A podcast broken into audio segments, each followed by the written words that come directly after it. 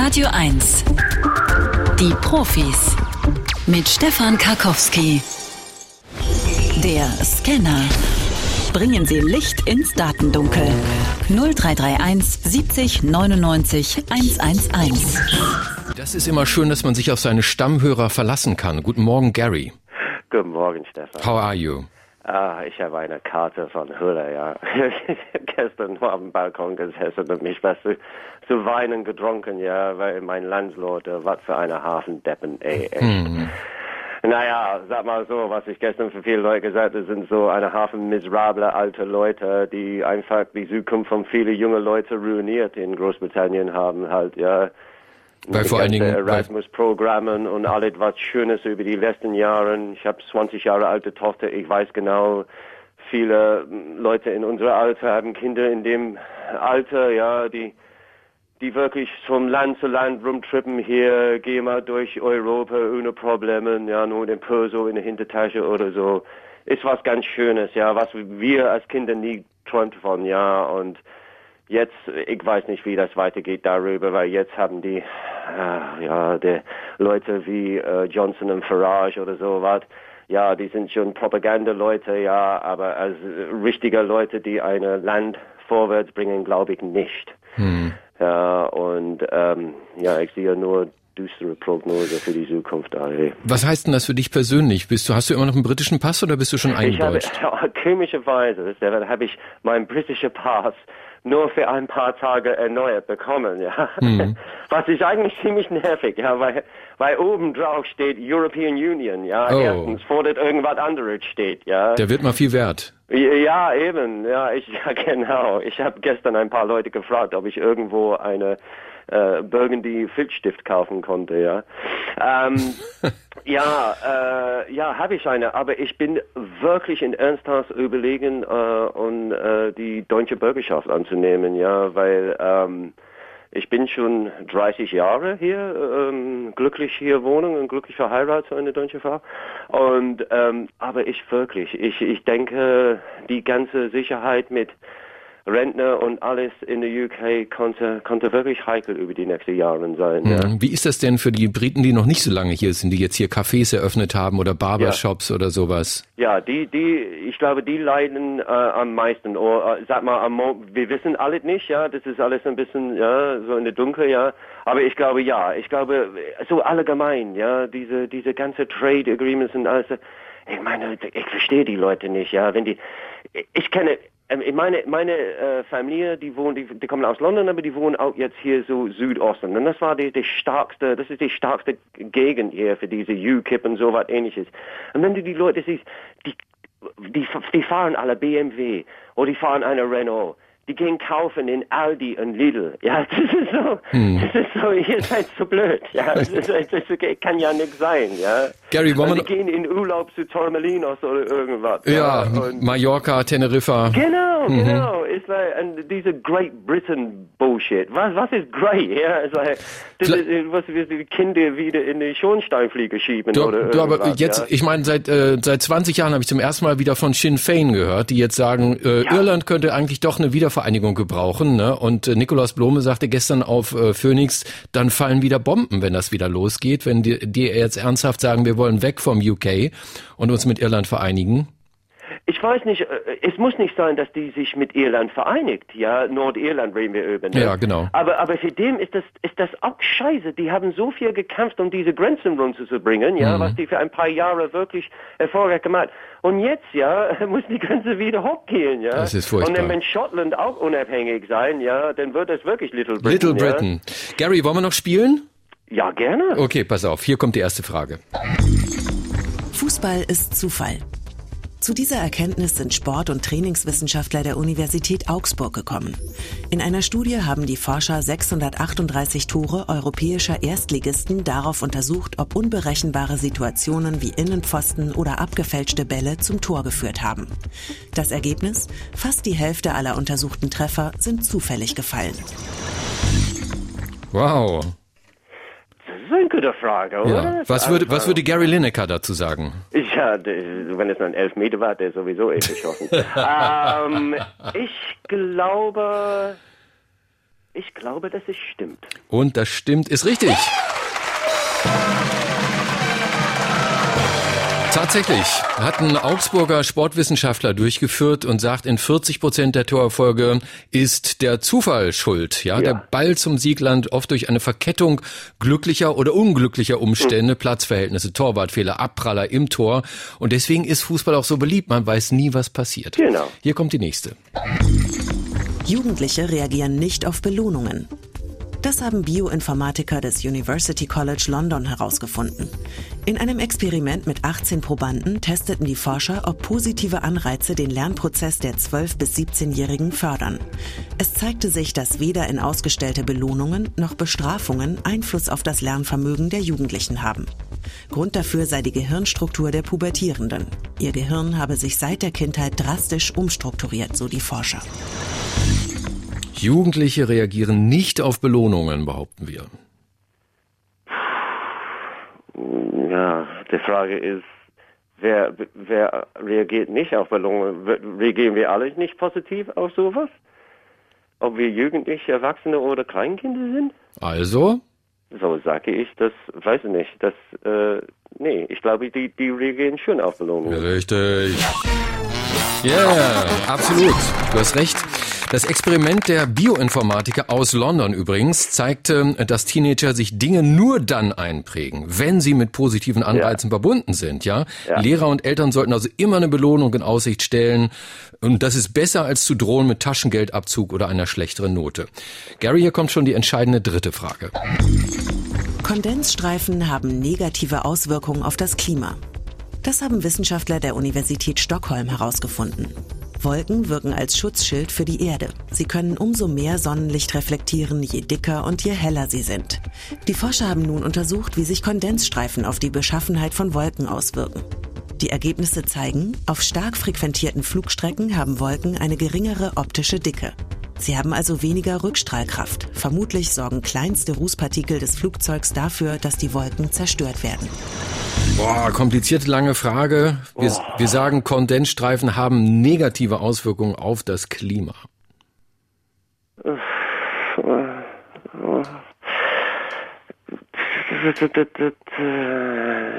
Genau, so ein bisschen so wie die letzte, so wo so alles, alles, was eigentlich nicht natürlich hat, sowieso eine negative normalerweise. Aber ich sag mal, zweimal stimmt richtig. Ich sag mal, es stimmt. Du sagst, es stimmt. Und das ist falsch. Ach. Gary, ist nicht deine Woche. Ja, naja, na genau, so ist das halt. Na, lass mal irgendwas jemand, jemand schöne Europäer da draußen das Ding gewinnen. So sieht's aus. Hör mal, danke fürs Anrufen, ne? Hey, danke, Stefan. Und Mach's gut. Mann. Halt den ciao. Kopf oben, ne? Mach ich. Ciao, ciao. Ciao. So, Lothar ist dran. Hallo, Lothar. Genau. Ein absoluter Abräumer. Lothar, herzlichen ja, Glückwunsch. dabei bleibt auch. Von wo aus rufst du denn an, sag mal? Äh, Marlene Dietrich, äh, Sternwarte. Genau. Ach so, ja, das ist ja nicht so furchtbar weit dann. ja, das, das, ist auch vom, vom Klang her nicht so toll. Lothar, herzlichen Glückwunsch, sage ich mal an dieser Stelle. Du hast das großartig gemacht. Ne? Wichtig ist jetzt nicht äh, auflegen. Und dann, und dann geht das Buch zu dir von Dave Golson und sie fliegt doch. Und er hat sich so richtig ausgekotzt. Alles klar, dann mach's. Hier kommt eine Band aus Great Britain, die Kings nämlich. Okay. Mach's gut, ciao, ciao. Radio 1. Die Profis. In der Umlaufbahn um die Erde kreist seit dieser Woche ein Berliner. Ein Berliner Satellit entwickelt vom Deutschen Zentrum für Luft- und Raumfahrt DLR in Adlershof. Der kleine Racker heißt Biros und ist nicht alleine da oben. Er fliegt nämlich seinen Zwillingsbruder Ted besuchen. Was Biros und Ted so treiben den ganzen Tag, das verrät uns nun der Physiker Dr. Eckhard Lorenz vom DLR-Institut für optische Sensorsysteme, Optik, Kalibrierung und Validierung. Herr Lorenz, guten Morgen. Ja, guten Morgen. Das sind quasi Ihre Babys da oben, oder? Ja, äh, das nicht nur unsere Babys, also an dem haben äh, verschiedene Institute und auch äh, verschiedene Firmen mitgearbeitet. Zum Beispiel hier in Berlin, in Adlershof, gibt es Astro Feinberg Technik, die haben dort auch mitgearbeitet. Waren da auch Briten, Aber, Briten mit dran? Briten waren direkt nicht mit dran. Da muss man ja jetzt immer fragen, weil deren Situation ja jetzt nur noch unsicher ist, auch in der Forschung. Ja. Herr Lorenz, Virus und TED beobachten vom All aus sogenannte Hochtemperaturereignisse. Was könnte denn das zum Beispiel sein? Ja, das ist äh, in erster Linie äh, Waldbrände, aber dann eben auch äh, äh Vulkane zum Beispiel. Und bei den Waldbränden gibt es ja auch äh, sehr viele unterschiedliche Arten also äh, von den normalen Buschbränden, wie wir sie aus in Australien kennen, über solche Feuer, wie sie letztes Jahr in äh, Indonesien dort waren, diese Torfbrände. Äh, das sind im Wesentlichen diese Hochtemperaturereignisse. Mhm. Und wie werden die beobachtet vom All aus?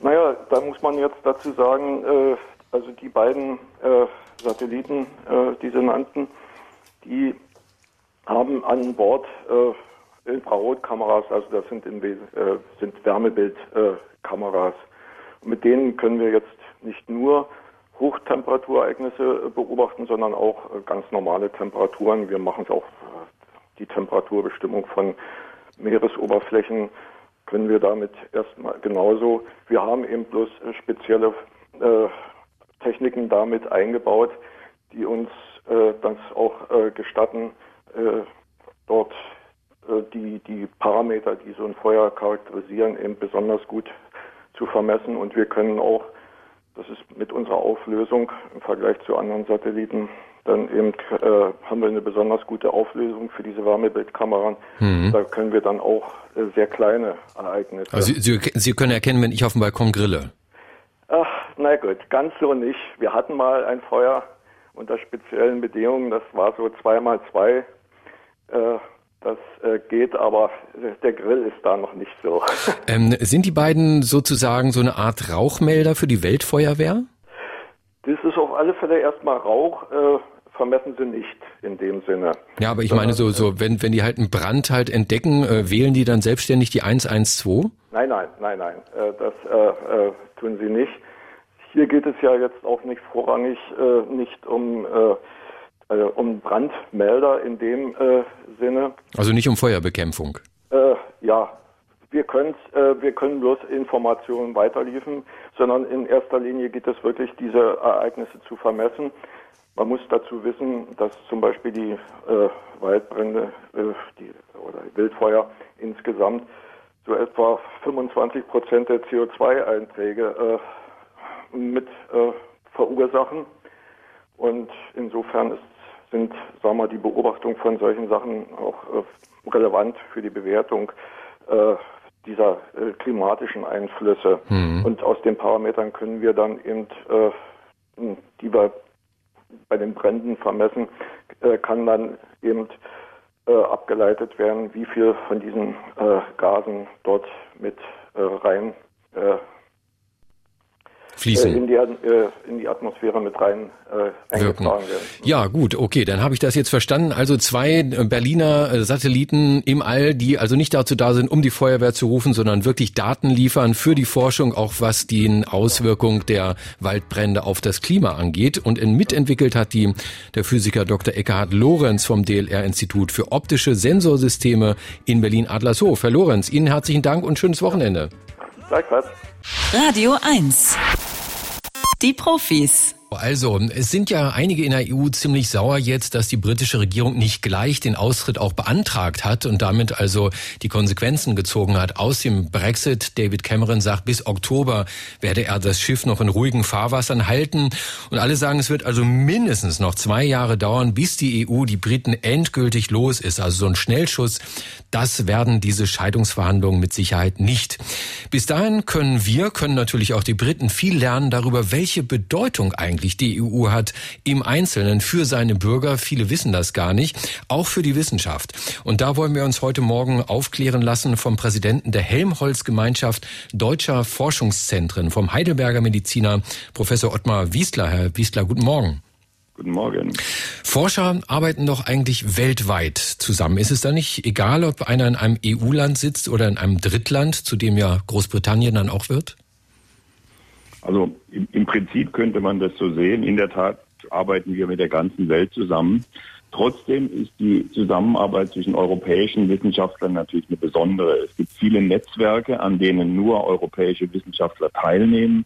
Es gibt viele Forschungsvorhaben, die von der Europäischen Gemeinschaft gefördert werden. Und äh, da könnte es sein, dass äh, britische Wissenschaftler in Zukunft keinen Zugang mehr haben. Warum sollte das so sein? Weil die EU sagt, ihr seid nicht Mitglieder in der EU, also können wir eure Stellen hier auch nicht fördern? Ja, das wird der Grund sein. Die EU wird sagen, ähm, wir können Gelder nur an Mitglieder der Europäischen äh, Gemeinschaft verteilen. Und wer nicht mehr Mitglied ist, ähm, kann von uns keine Gelder beantragen. Auch Wissenschaftler aus Japan oder aus den Vereinigten Staaten können ja nicht von der Europäischen Gemeinschaft Mittel beantragen oder Wissenschaftler aus der Türkei äh, zum Beispiel. Und äh, diese Möglichkeit würde wohl verloren gehen. Äh, ich vermute mal, auch Sie haben wahrscheinlich keinen Überblick darüber, wie viele britische Forscher derzeit in der EU forschen und wie viele EU-Ausländer umgekehrt in Großbritannien, oder? Sind viele tausend. Mhm. An, ähm, welchen, an welchen Standorten besonders? Wo würde das Arbeiten denn äh, künftig besonders erschwert, weil die Briten vielleicht raus müssen? Ja, sagen wir so, das, das Arbeiten a priori muss nicht unbedingt erschwert werden. Ähm, es wird auch in Zukunft möglich sein, dass deutsche Wissenschaftler in Cambridge, in Oxford oder in London tätig sind. Das sind die besonders reizvollen Orte. Äh, in Großbritannien oder dass äh, britische Wissenschaftler nach Berlin kommen oder nach Heidelberg oder nach München. Ähm, das äh, wird natürlich nicht unterbunden. Wir haben ja auch viele Gäste aus Asien, aus anderen Teilen der Welt. Ähm, was aber ähm, nicht mehr möglich sein wird, ist, dass äh, bei großen Netzwerken, wir kommen ja noch auf Horizon 2020 mhm. äh, zu sprechen, von der Europäischen Union gefördert werden, um die Zusammenarbeit innerhalb Europas zu nutzen dass an solchen Netzwerken britische Wissenschaftler teilnehmen. Und natürlich werden die Briten das auch deshalb spüren, weil äh, England erhebliche Gelder, Forschungsgelder aus der Europäischen Union zieht. Äh, diese Quelle wird möglicherweise versiegen. Ja, Sie haben es angesprochen, das EU-Forschungsprogramm Horizon 2020. Was war das nochmal? Horizon 2020 ist einfach äh, das Fünfjahresprogramm der EU ähm, wo ähm, für eine, für eine Fünfjahresetappe jemals, jeweils neue Ziele definiert werden und man sich zwischen den europäischen Mitgliedstaaten abstimmt, wo möchten wir die Schwerpunkte in der Forschung setzen. Äh, da gibt es vor allem zwei große Bausteine. Das eine sind große Netzwerke, die äh, führende Wissenschaftler aus Europa zusammenbringen und sie unterstützen. Das zweite äh, ist ähm, ein Förderprogramm, was man ähm, auch BRC Research Council nennt, also einen europäischen Forschungsverbund. Der ist ausgesprochen reizvoll, weil er herausragende einzelne Wissenschaftler mit erheblichen Summen fördert und zwar Tausende von Wissenschaftlern europaweit. Da waren die Briten äh, bislang sehr erfolgreich. Äh, in Zukunft werden sie wahrscheinlich keine Anträge mehr stellen können, sodass es ist in der Wissenschaft ein bisschen wie in der Politik oder in der Wirtschaft. Ähm, ich glaube, am meisten werden das die Briten selbst spüren und die britischen Wissenschaftler, die plötzlich keinen Zugang mehr haben. Mhm. Also die Briten werden in der EU-Forschungsgemeinschaft künftig behandelt wie Japaner oder wie Amerikaner. Da steckt die Politik natürlich in einem Dilemma. Würde sie jetzt lauter Ausnahmen zulassen für laufende Forschungsvorhaben, dann wäre der Austritt kein echter Austritt. Der Abschreckungseffekt für mögliche Nachahmer wäre nicht mehr da. Was schlagen Sie also vor? Sehen Sie irgendeine Lösung? Das ist ein, das ist ein Dilemma. Nun ist es so, dass es natürlich äh, auch bislang schon einige Ausnahmen gibt. Ähm, es ist zum Beispiel so, dass die Schweiz oder auch Israel äh, zu Sonderkonditionen an europäischen Programmen teilnehmen können, dass sie auch in europäische Töpfe einzahlen. Ähm, das ist natürlich a priori nicht völlig ausgeschlossen, dass man mit den Briten auch eine Regelung findet, die sie sozusagen als äh, assoziierten Partner akzeptiert und Möglichkeiten öffnet, äh, wenn Großbritannien bereit wäre, entsprechende Mittel in die Töpfe einzuzahlen. Aber ich glaube, das ist zu früh, jetzt zu spekulieren. Die Hoffnung stirbt aber auch hier zuletzt. Das war der Präsident der Helmholtz-Gemeinschaft Deutscher Forschungszentren, der Heidelberger Mediziner Professor Ottmar Wiesler. Herr Wiesler, Ihnen herzlichen Dank und ein schönes Wochenende. Das wünsche ich Ihnen auch. Auf Wiederhören. Radio 1. Die Profis. Ich habe mal ähm, gehört, äh, dass es überhaupt noch Kassetten gibt Ja, Sie wissen, diese Plastikdinger mit kleinen Tonbändern drin, wo sich so Spulen drehen, die man dann so mit Geräusch in so einen Kassettenrekorder reindrückt. Ähm, das hat vor allem mit den Kinderhörspielen zu tun. Ja, Generationen von Kindern haben sich daran gewöhnt, mit Bibi Blocksberg einzuschlafen oder anderen. Und nun wollten drei Gesellschafts- und Kulturwissenschaftler mal rausfinden, wie das denn eigentlich die Kinder beeinflusst, also was für ein Weltbild da vermittelt wird. Über ihr Buch von Bibi Blocksberg bis T TKKG sprechen wir nun mit einem der Autoren, mit dem Kasseler Literaturwissenschaftler Dr. Andreas Wicke. Herr Wicke, guten Morgen. Guten Morgen. Was sind Sie für ein Jahrgang, wenn ich fragen darf? Ich bin Jahrgang 1970 und damit ideal das, was man so als Generation der Kassettenkinder bezeichnet. Mhm. Gab es in Ihrem Kinderzimmer denn eher so die drei Fragezeichen oder lieber TKKG? Nee, bei mir waren es auf jeden Fall die drei Fragezeichen, sowohl als Buch und dann später auch als Hörspiel. Die höre ich aber heute noch gerne. Und mein absolutes Highlight als Kind, das war Hui Buch, dieses Gespenst mit seiner rostigen Rasselkette. Wenn ich da heute die Stimme von Hans Klarin höre, dann kann ich wirklich auch ein paar Jahrzehnte später noch fast deutlich mitsprechen. Geschrieben haben Sie im Buch einen Beitrag über das Sams. Äh, ich bin jetzt nur ein bisschen älter als Sie. Was war das Sams nochmal? Also dieser, dieser Roman Eine Woche voller Samstag ist von 1973 und da geht es um den Herrn Taschenbier, so einen schüchternen und etwas unsicheren Herrn. Und der bekommt eines Tages Besuch von dem Sams. Das ist so ein rothaariges Anarchowesen. Und dann geht es eigentlich so um die Geschichte einer Erziehung zur Mündigkeit. Der wird also nach und nach im Roman und im Hörspiel, das Hörspiel ist gleich ein Jahr später erschienen, immer etwas selbstsicherer und aufgeklärter. Und so klingt das im Hörspiel. Dieser Anzug hier wird auf jeden Fall passen. Gummi dehnt sich. Das ist ja ein Taucheranzug. Na, was haben Sie dagegen? Äh, schließlich ist das unser neuestes Modell. Brandneu. Brandneu? Wo brennt es denn? Hier brennt es. Hier im Kopf. In deinem Kopf? Es brennt, es brennt. Bei diesem Herrn hier brennt es. Was ist brennt? Man muss etwas daneben. Feuer, Feuer! Nein, Ruhe, Ruhe. Was soll denn der Unsinn? Feuer, Feuer! Feuer, Feuer, ungeheuer heißes Feuer kommt und rennt, denn es brennt. das Sams. Was war das für eine Geschichte, für einen Auszug, den wir hier gehört haben? Ja, das war eine Geschichte, die mir besonders aufgefallen ist, weil das Sams hier Kleidung bekommen soll, um so ein richtiger Mensch zu werden. Und deswegen geht, er mit, äh, geht es mit Herrn Taschenbier in ein Kaufhaus. Und ich glaube nicht, dass man diese Geschichte, die ja letztendlich die Geschichte eines Kaufhausbrandes ist, so Anfang der 1970er Jahre als erwachsener Rezipient hören kann ohne an diese Frankfurter Kaufhausbrände der späteren RAF zu denken. Mhm. Allerdings ist das bei Mar alles, komisch gebrochen, natürlich gewaltfrei, aber dennoch ebenso eine Auflehnung gegen Normen und Autoritäten. Und dazu kommt in einem späteren Band, das ist leider im Hörspiel da nicht mit drin, aber im Buch der Hinweis, dass Herr Taschenbier umgezogen ist, nämlich von der Wilhelm-Reich-Straße in die Amadeus-Hoffmann-Straße, also so vom Kultautor der 68er zum Dichter der Romantik.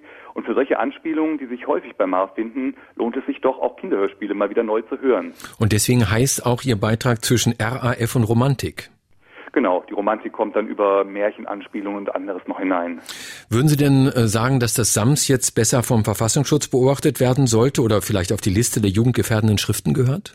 Nee, auf gar keinen Fall, sondern auf jeden Fall auf die Liste der äh, Hörspiele, der Texte, die man unbedingt rezipieren soll. Denn ich finde, Kinderliteratur, Kindermedien werden ja erst dann richtig gut, wenn sie auch Erwachsenen noch was zu bieten haben. Und hier haben wir auf jeden Fall so eine, so eine Mehrfachkodiertheit, die allen was bietet. Kinder finden das super witzig, so eine Szene, und Erwachsene finden vielleicht noch die eine oder andere Anspielung. Interessant sind auch Benjamin Blümchen und Bibi Blocksberg, beide erfunden von Elfie Donnelly. Von der habe ich mal gelesen, die war eigentlich so ein Hippie-Mädchen, ne? Ja, das kann man so sagen. Das geht ja auch alles so in den späten 70ern, eher Anfang der 80er dann los.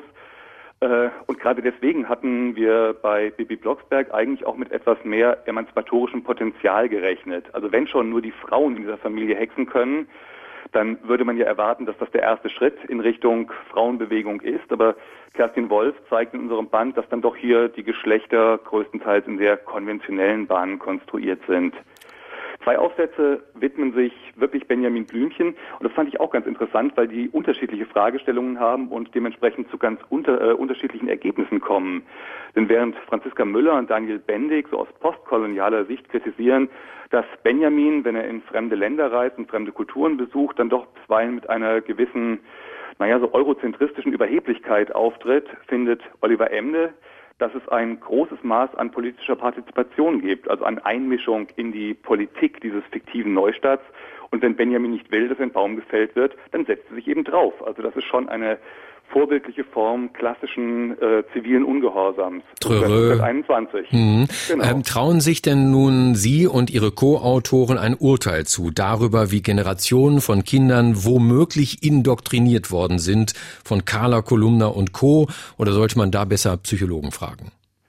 Da sollte man auf jeden Fall nicht uns fragen. Deswegen sagen wir das auch immer ganz deutlich. Wir leiten daraus keine Handlungsmaximen ab. Das können wir ja auch gar nicht. Also dafür müsste es wirklich empirische Langzeitstudien geben. Aber ich gehe erstmal nicht davon aus, dass sowas in irgendeiner Weise schädlich wäre, sondern die haben ja auch einen hohen Unterhaltungswert und stehen nach wie vor, auch wenn sie seit Jahrzehnten äh, produziert werden, immer noch ganz oben auf der Beliebtheitsskala. Also, wenn die Eltern da draußen mehr wissen wollen darüber, was hören unsere Kinder denn da eigentlich auf dem Kassettenrekorder, dann gibt es jetzt ein Buch dazu, das heißt von Bibi Blocksberg bis TKKG. Wir hörten einen der Autoren, Dr. Andreas Wicke von der Uni Kassel. Herr Wicke, herzlichen Dank. Ja. Und wir haben, und wir haben auch ein Buch hier äh, als Freiexemplar zum Verlosen an der Radio 1 Hotline unter 0331 70 99 111. Radio 1. Die Profis. Ja, liebe Profihörer und Rinnen, nun ist es also amtlich, die Briten wollen sich tatsächlich scheiden lassen von uns Europäern nach 43 turbulenten Ehejahren. Ich finde ja, die hätten die goldene Hochzeit noch abwarten können, aber das sind offenbar solche Berufsjugendlichen da auf der Insel, ja. Die wollen ihre Freiheit zurück, die wollen die volle Kontrolle, die wollen wieder tun und lassen können, was sie wollen. Und dann sagt man schon mal Tschüss aus, das war's und stürzt sich in neue Abenteuer. Wir könnten ja Freunde bleiben. Ja, denn so richtig gestritten haben wir uns nach 45 eigentlich nie, also mal abgesehen vom Wembley-Tor. Und irgendwie, irgendwie finden wir uns ja auch noch sexy, oder? Und neugierig wäre ich auch, wie es so weitergeht mit den Briten. Ich meine, vielleicht finden die einen neuen Partner. Am besten verfolgen wir ihr Facebook-Profil, ihren Twitter-Kanal und googeln sie regelmäßig, um rauszufinden, mit wem die jetzt so rummachen. Ob sie neue Familien gründen und irgendwie, nee, das würde mir dann doch das Herz brechen. Ist das gesund? Den Ex oder die Ex im Internet und den sozialen Medien weiter zu verfolgen. Dazu gibt's jetzt tatsächlich eine Studie ausgerechnet aus London und die soll uns vorstellen, der größte Britenversteher des gesamten Kontinents. Er ist Mitglied des Komitees des IG Nobelpreises für kuriose wissenschaftliche Forschungen, Vorsitzender der Deutschen Dracula-Gesellschaft und der bekannteste Kriminalbiologe der Welt. Dr. Marc Benecke. Live auf Radio 1. Die Profis. Mark, how do you do? I'm, I'm doing very well und ich bin sehr, sehr versöhnlich, denn bei den Briten und Britinnen haben ja nur die Älteren für den Austritt gestimmt, während die Jüngeren, die 18- bis 24-Jährigen, da wollten ja äh, drei Viertel in der EU bleiben. Also vielleicht wird das ja nochmal eine schöne Erfolgsgeschichte, vielleicht später beim zweiten Anlauf. Genau, vielleicht in zehn Jahren dann nochmal, obwohl Sex mit dem Ex soll ja nicht so toll sein. Ähm, aber wie ist das mit dieser Geschichte? Also wenn man sich getrennt hat, wenn man in einer langen Beziehung war, äh, tut uns das gut, wenn wir dann weiter quasi über Facebook und so weiter befreundet bleiben und immer gucken, was machen die anderen denn so? Ja, genau. Das hat sich Tara äh, Marshall aus, wie du schon gesagt hast, London gefragt. Sie ist aber eigentlich Kanadierin und ist so Spezialistin für die Psychologie von Genderfragen und Sexualität und äh, so interkulturellen Sachen. Also warum sich Kulturen manchmal nicht richtig verstehen und so. Und sie hat ganz alleine eine wirklich äh, interessante und verblüffende Studie gemacht, was nicht immer der Fall ist, wenn man so kleinere Studien sieht. Sie hat also fast 500 ähm, der Studierenden rangeholt. Davon waren aber 8 Prozent verheiratet. Sie hat auch Nicht-Studierende gefragt. Ähm, äh, 71 Prozent der Leute, die mitgemacht haben, äh, wenn sie verpartnert waren, waren monogam, auch sehr interessant. Also 30 Prozent waren nicht monogam, 48 Prozent waren Singles und ähm, 60 Prozent waren aber diese typischen, äh, hauptsächlich weiblichen Psychologiestudierenden, die man sehr oft in solchen Studien hat. Aber sie hat sich Mühe gegeben, mal ein bisschen rumzufragen und hat dann geschaut, in einem sehr, sehr aufwendigen Verfahren, wie sind die eigentlich persönlich gestrickt? Äh, Also sind die zum Beispiel mit ihrer Beziehung zufrieden gewesen? Glauben sie immer, egal in welcher Beziehung sie sind, dass sie ihren Partner verlieren könnten? Oder glauben sie, dass man über alles reden kann und dann den Partner nicht verliert? Oder ähm, wie ist ihr Selbstwertgefühl? Also sagen sie über sich, ich habe eigentlich noch nie was erreicht, ich würde aber gerne mehr erreichen, ich bin stolz auf mich oder ich bin überhaupt nicht stolz auf mich und dergleichen mehr, um rauszufinden, wie die charakterlich gestrickt sind und hat dann gefragt, was habt ihr nach der Trennung gemacht? Es wurde nicht gefragt, wie lange man zusammen war, sondern es wurde nur gefragt, wie weh hat es getan. Also wie wütend bist du gewesen, wie traurig bist du gewesen, äh, wie haben deine Gedanken sich darum gekreist, in welcher Form. Ähm, und dann eben, wie oft hast du jetzt nachgeschaut auf Facebook, was dein Ex-Partner gemacht hat.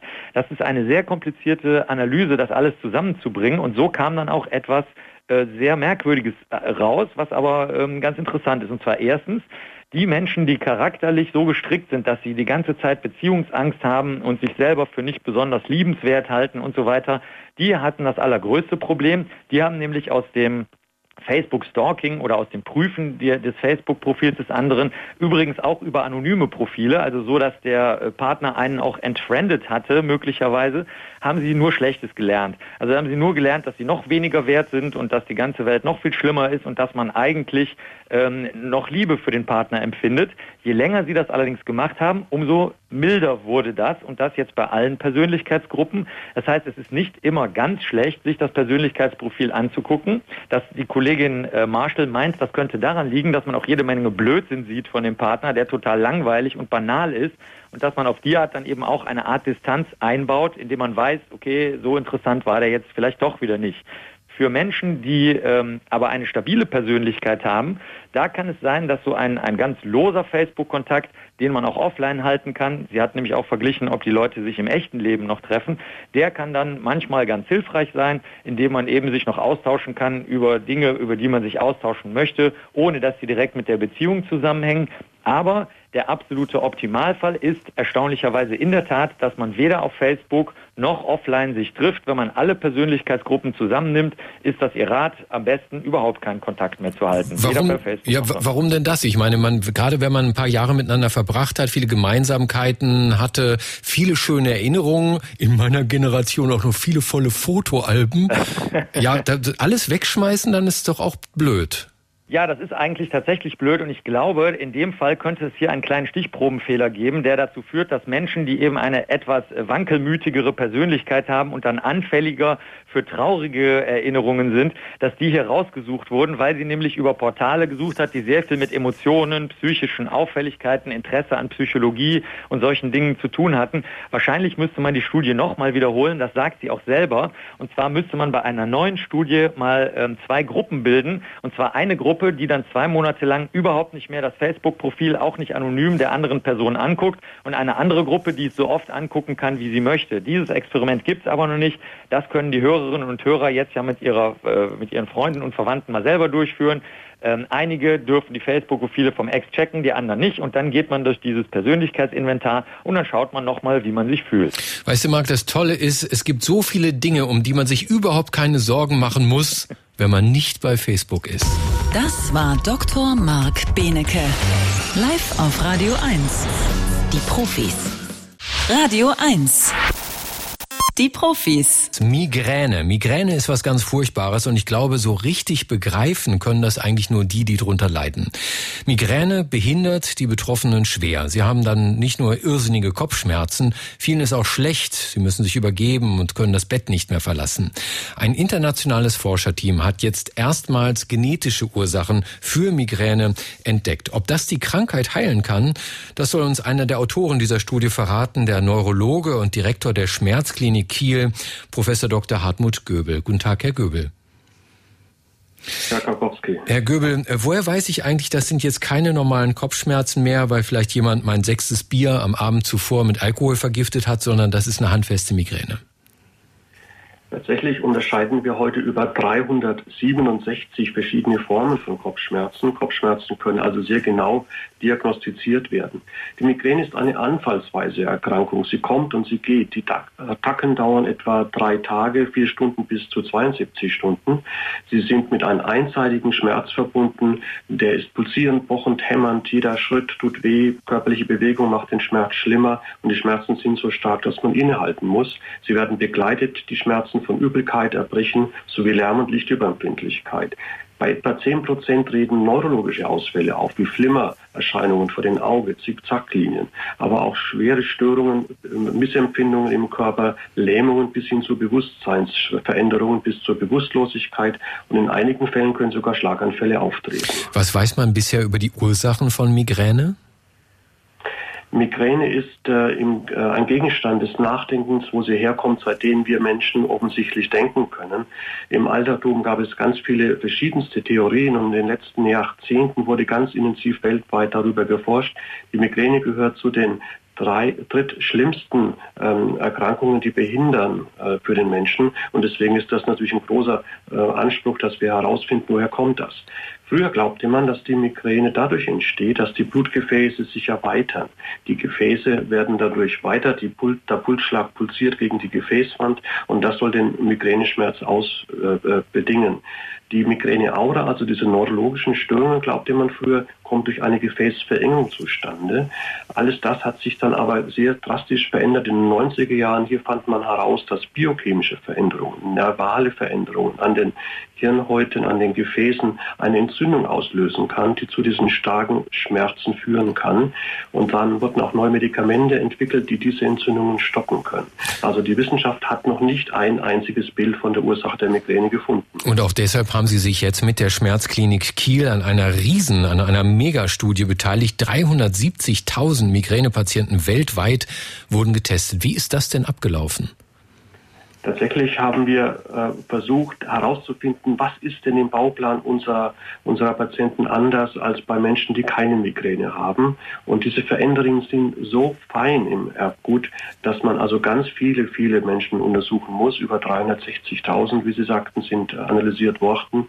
Und jetzt konnte man erstmalig herausfinden, dass auf 38 Genen 44 Genvarianten sich unterscheiden, die eng mit dem Risiko verbunden sind, an Migräne zu leiden. Und das Erstaunliche ist jetzt, dass wir plötzlich einen Kreis, einen Bogen schließen können in der Erkenntnis. Früher hatte man ja schon äh, geahnt, dass die Gefäße in irgendeiner Weise mit der Migräne in Verbindung stehen. Und tatsächlich zeigen jetzt diese Genstudien, dass in den Gefäßwänden, also im Blutkreislauf, Veränderungen sind. Wir wissen ja, wenn wir Migräne haben, wir sehen todkrank aus, wir sind blass, bleich, die Haut verändert sich, man sieht das den Patienten an. Auch Migränepatienten kennen das zwischen den Anfällen, dass sie stärker gefäßmäßig reagieren. Die haben kalte Hände, die Hände werden eher blass, so dass man also schon früher immer äh, den Verdacht hatte, dass hier eine Veränderung ist. Und diese Genstudie äh, konnte jetzt zeigen, dass hier eine Hauptursache besteht, dass die Gefäßwände sich verändern. Das geht auch in Verbindung äh, einher mit äh, aktuellen Studien, die zeigten, dass bei Migränepatienten das Risiko für Herz-Kreislauf-Erkrankungen größer ist, für Schlaganfall, für Herzinfarkt, für Bluthochdruck. Und deswegen ist es ganz wichtig auch, dass man Migräne behandelt, damit solche Komplikationen möglichst vermieden werden. Wie kann man nun aus diesen Erkenntnissen, aus dieser Genforschung neue Behandlungsmethoden ableiten? Da ist das, das ist der entscheidende Punkt, dass diese jetzt neuen Erkenntnisse auch praktische Bedeutung haben wird für die Zukunft, für die zukünftige Generation, auch an Wissenschaft und auch an äh, Patienten, die betroffen sind.